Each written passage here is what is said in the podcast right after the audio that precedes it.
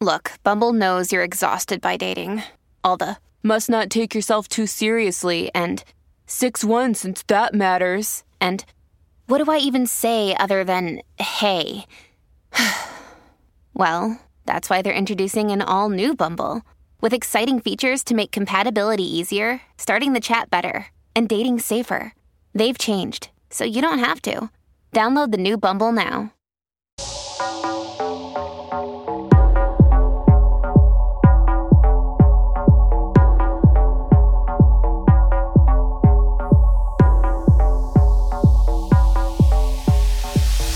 My loves, let me ask you something. Are you ready to dive deep?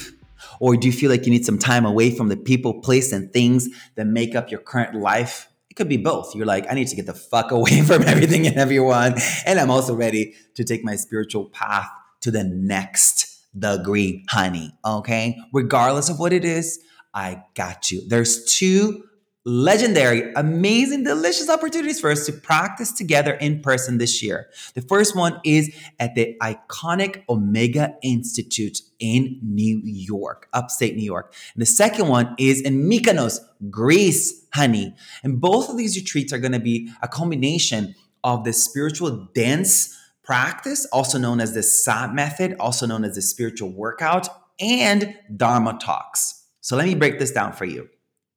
The SAH method, for those of you who are like, "What the fuck is that?" Is a practice. Uh, it's an experience. It's a it's a it's a performance art healing experience that I created um, that combines ecstatic dance, meditation, breath work, and mantra. And these four practices are here to activate, amplify, and energize the four qualities in your heart, according to Buddhist psychology, which are love, compassion, joy, and wisdom.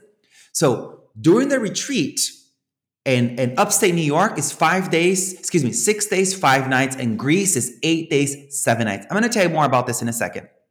But during the retreat, we're going to dance, we're going to dance twice a day, okay? And dance as much as you want, move as much as you want. But the whole purpose of the of the movement is for you to actualize what you learned during the theory part where we're going to sit around and I'm going to explain to you through through the the my interpretation and my understanding, my studies of Buddhist psychology. I'm going to give you all that I know during that dedicated, you know, retreat time away from the people, place, and things that make up your current experience. You're going to be devoted towards your heart, towards your liberation. Therefore, you're going to be able to then actualize that which you learned during theory in the dance floor, and then you're going to be, be able to bring that all back into your life once you leave the retreat. Going to retreat has been one of the best things that I've ever done for myself. It has changed my life. And you've heard, if you if you're a listener, uh, an avid listener to the podcast, you've heard me talk about going on retreats over and over again. If you've read my books, you know that going on spiritual retreats is how we take our practice to the next level. Oftentimes, we do need to take time away from people, place, and things that make up our current life in order for us to truly discover who are we really and what is it that I want to do in my life. And maybe you're like, I already know who I am and I'm already happy with what I'm doing in my life, but you want to actually bring more joy, more bliss. You actually want to be happier, more playful, more lighthearted, in more lightheartedness into your life. This retreat, these retreats are for you. You can either come to one or you can come to both. It doesn't matter. The point of the SAH method, the spiritual workout, the spiritual dance practice is for us to say fuck off to people that says that when you are a disciplined spiritual practitioner, you become more serious. That is a lie. Okay. The truth is the deeper you become, the, the, the deeper you, you, you enter into the spiritual path and the more you're disciplined about your spiritual liberation, the more playful and lighthearted and more smiles and more humor and more laughter your life becomes filled with. Okay. So click the links in the show notes and I hope to see you at, in upstate New York at the iconic, legendary Omega Institute. Uh, let me tell you the dates. Uh, upstate New York is June 19th through the 24th, okay? And Greece is um, October 8th through October 15th, okay? And if you have any questions or concerns about the retreats, when you click the link in the show notes, um, or so you can visit my Instagram bio or my TikTok bio to get all the details for the for the retreats. If you have questions, just go onto the retreat's website and, and click over there to find out how you can talk to the retreat producers. They're both amazing powerhouse companies that are producing my retreats. They will be able to help you with anything you need. Okay. I love you all so much and I cannot wait to practice with you and get free with you. Love you. Peace.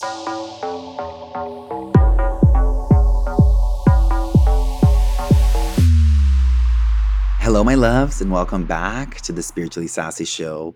The following podcast was recorded live on Quilt. Here's how I want to start today's Dharma talk What's in your lineage is in you.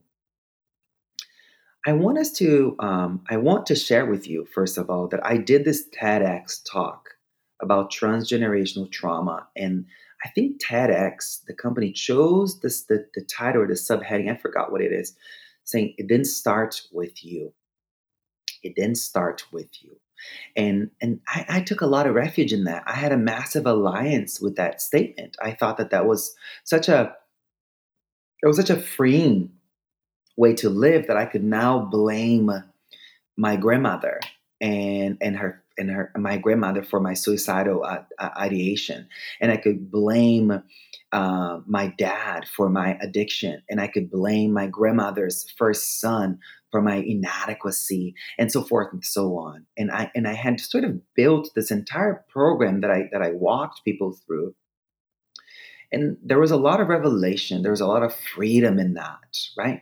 But then there was a texture of blame and there was not a texture of accountability and agency and deep interdependence. You know, the theory of the interbeing, how we're deeply interconnected, deeply interdependent, and how what we do in a present moment affects our past and it affects our future, right? So when I did this talk, I, I spoke about how my grandmother, and, and trigger warning i will talk about suicide and i will talk about addiction and i will talk about painful things in today uh, today's talk but um, how we always do pretty much but i just want to uh, preface right preface for those of you who may be in a fragile state today this might be the time to kind of exit um, I, I wish it to stay because you're stronger than you think so but i just wanted to preface by saying that so anyways when i did this talk i had done research around. Um, I, I, had found this this uh, this researcher, this this doctor called Dr. Rachel Yehuda. She researched um, survivors from the Holocaust, and she realized that there is um, traumatic events linger through chemistry. And I did this talk maybe like five years ago. I don't even know how long it was. It was in 2017 uh, or 2018. God knows the time. I'm just so out of the, the time loop right now.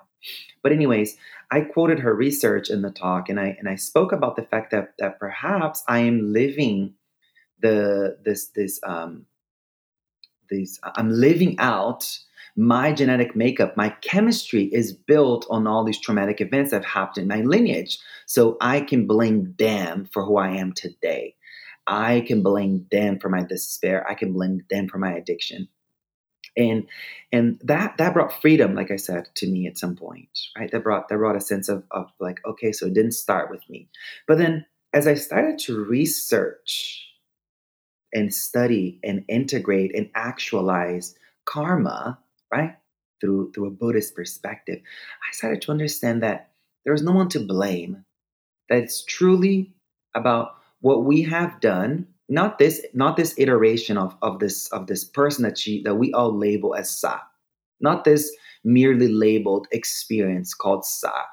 It was these the, the past iteration of this expression of consciousness in the past and the past and the past all the consequence of all these previous iterations of this consciousness that we now this expression of consciousness that we now merely label as Sah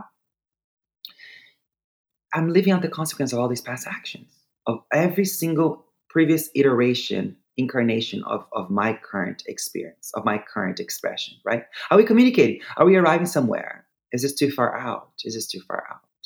So when I started to to then develop my mind and my, my understanding of karma, I realized that I am the one that is in full charge, and I am the one who is the creative director of my life. Therefore, it's not that my it's not that I have addiction because of my grandmother or suicide because of my grandmother and addiction because of my dad and, and, and a sense of deficiency and inadequacy because of my my grandmother's first son. No. Here's what this what today's talk is about. It's about a merger of transgenerational trauma and karma together, weaving these two systems in one.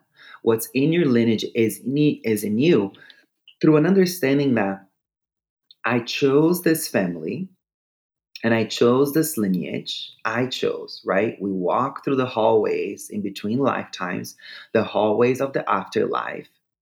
And we say, I want that family because they, us together, we share the same tendencies. We share the same neurotic tendencies, and we also share the same enlightened qualities, right? So, it, with this in mind, we now have um, uh, just a, a, a responsibility, but also a way to recognize more aspects of who we are by looking at our ancestral lineage.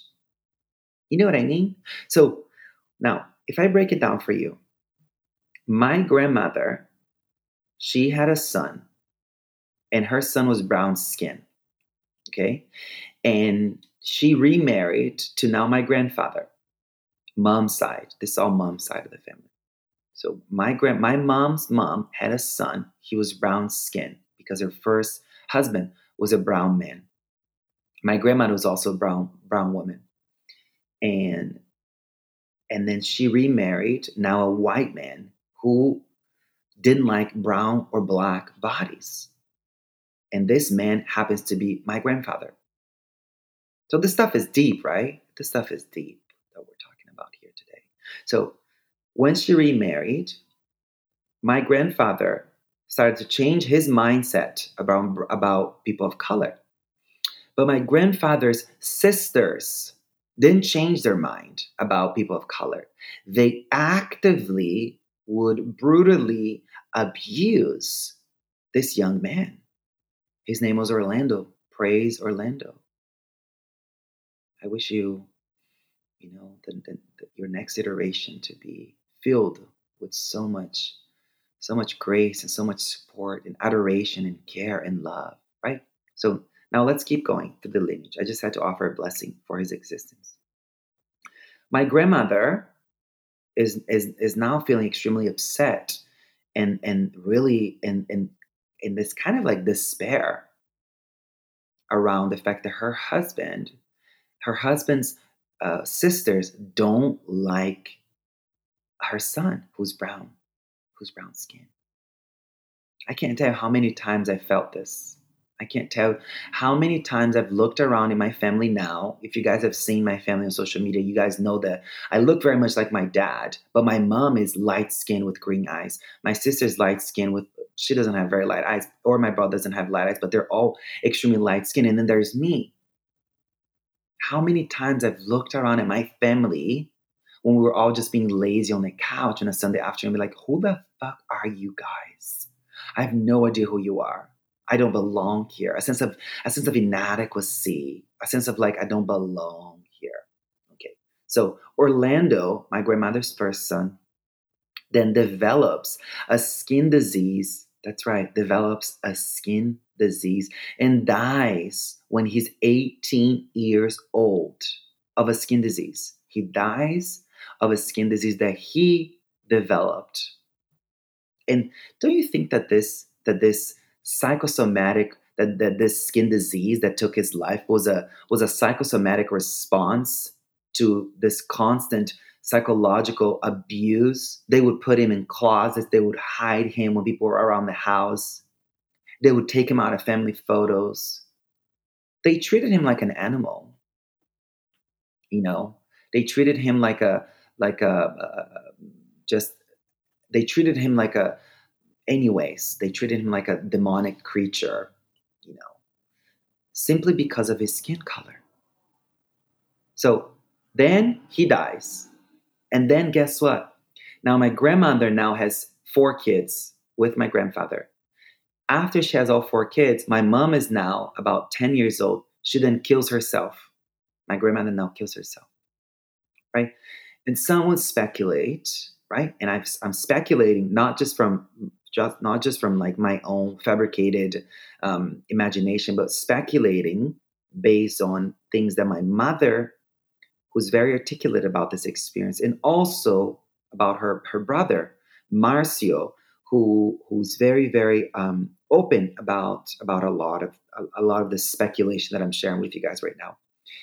And I'm only sharing all this because it's it's a it's a vital piece to my puzzle and it's a very necessary understanding that will offer it to you guys in your own life as learning about your lineage, right?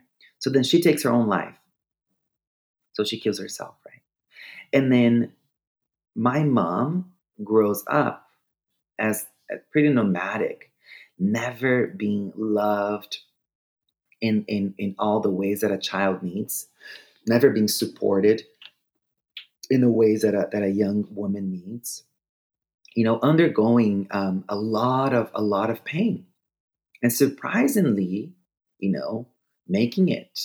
And then when my mom now marries my dad, here's how the pattern continues.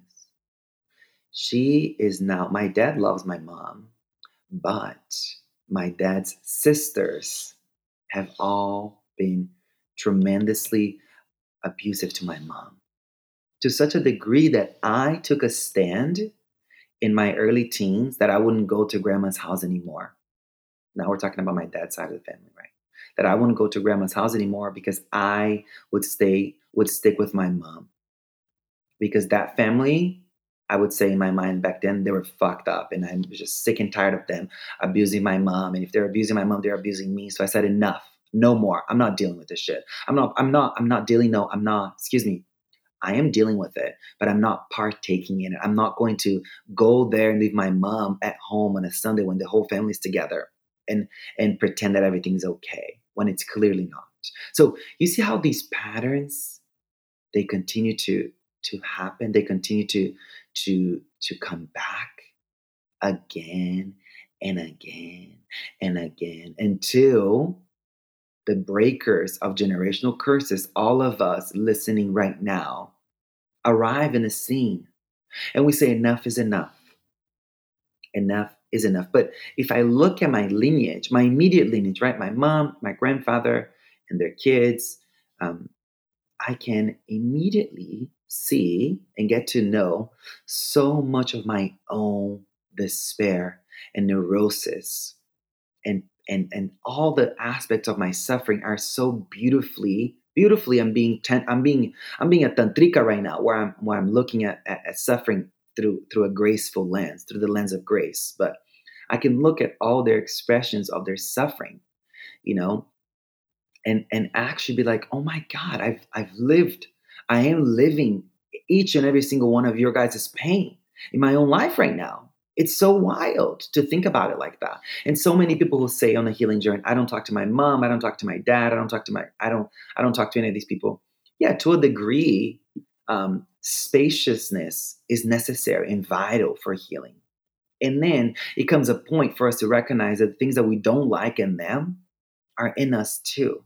As much as we we may say, you know, and, and again, it's it's this is very complex and very paradoxical to speak because if your father or mother brutally abused you, you know, I'm not saying that that kind of abuse um, is something that you will do to other people, but there's a texture of that, you know, there's a texture of that kind of, uh, of, of, of um, there's a texture to that kind of conditioning, to that kind of seed of, of harm that lives inside of all of us. If our family has been seeded with a lot of harm and despair and confusion and anger and hatred and greed and selfishness, we say, Oh, I don't have any of that shit. I'm free. It's like, look against this, look against this, because there is so much of everything that they have that is inside of us too. So when I speak about what's in your lineage is in you, it's for us to actually like raise our head above water and get to know our family tree, get to know our ancestors. From both sides, right? what are the psychic powers that they've had? What are the CDs that they've had? And what are the the neurotic behaviors and tendencies that they've had? And and trauma that they've endured that perhaps i i am living out a similar texture. It's not that we're going to live out the same traumatic experience. Is that perhaps it's not that let's say father had an addiction. It's not the same it's not that i'm going to be addicted to alcohol because he was addicted to alcohol. No my addiction wasn't to alcohol. My addiction was to a variety of different other things. You know i was addicted to chaos. I was addicted to overgiving overdoing you know? I was just hooked on the on the adrenaline chemistry. And that of course the crash was so crashing and so and so blunt that then that led me to smoking pot and then that led me to to all kinds of different things. And then later on then that's when i started a cocaine addiction. Um, but but here's the thing. Here's the thing. We do everything that we do.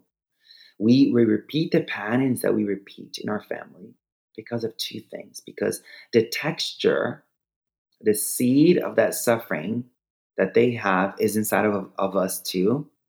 And our desperate need listen close our desperate need to belong to our family to belong to our loved ones to belong to our society to belong to our environment to, to belong our desperate need to belong then the seed grows. Because our desperate need to, but let's say there is suffering, there is this exact kind of seed of suffering in them, and there's a, a, a similar seed of suffering inside of me. And my desperate need to belong to my family, I ended up unconsciously creating the causes and conditions for that seed to, to ripen, for that seed to blossom. Are we communicating? Is this landing for you? So every time these days when I actually have a, a, resurfacing pattern that I'm like, oh shit, I've already dealt with this shit. Why is this back again? Every single resurfacing narrative that comes back into your mind, it's someone in your past lineage begging for your help, wailing for your support, screaming for your help for the for the breakers of generational curses, we are the ones who can actually hear the wailing of our ancestors. Everyone else who's not awake, everyone else who's asleep, they're only thinking about themselves. They're only thinking about their needs, their life, my trauma, my dreams, me, me, me, me, me, me, me, me, me. Now, the breakers of generational curses, all of us here right now listening to this, our calling is to activate the interbeing where every single time something resurfaces in our mind and we're like, oh, I thought I, I healed through this. There isn't this thing of like, oh, fuck, I thought I've dealt with this shit. Oh my God, why is this back again?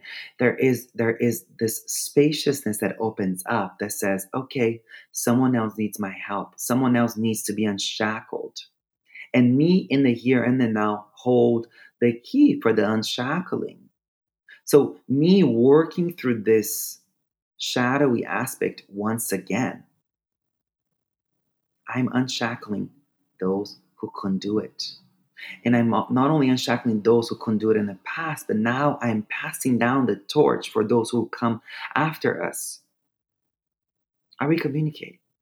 So each and every single time we are creating a lineage based on freedom, based on compassion, based on wisdom, on love, and joy, and optimism, and enthusiasm, and courage. So don't be discouraged if there is something else, if, there, if, if that suffering, that texture of the suffering resurfaces again. Think about the fact that you now are unshackling someone else from the past and you're now passing down the keys into a future generation that won't need to experience this. Are we communicating? Are we communicating? So each and every single time I get surfaced, I get I get resurfaced with a wave of things that I felt like I had dealt with already and they're back. I pause and I remind myself, I'm doing the work for all the generations who come before me who couldn't do it. I'm doing the work for all the generations who come after me that won't need to do it. So write this down. I'm doing the work for all the generations who've come before me who couldn't do it. And I'm doing the work for all the generations who come after me who will not need to do it. Because it's the true nature of life is healing. So everything that resurfaces is coming up because it needs to be healed.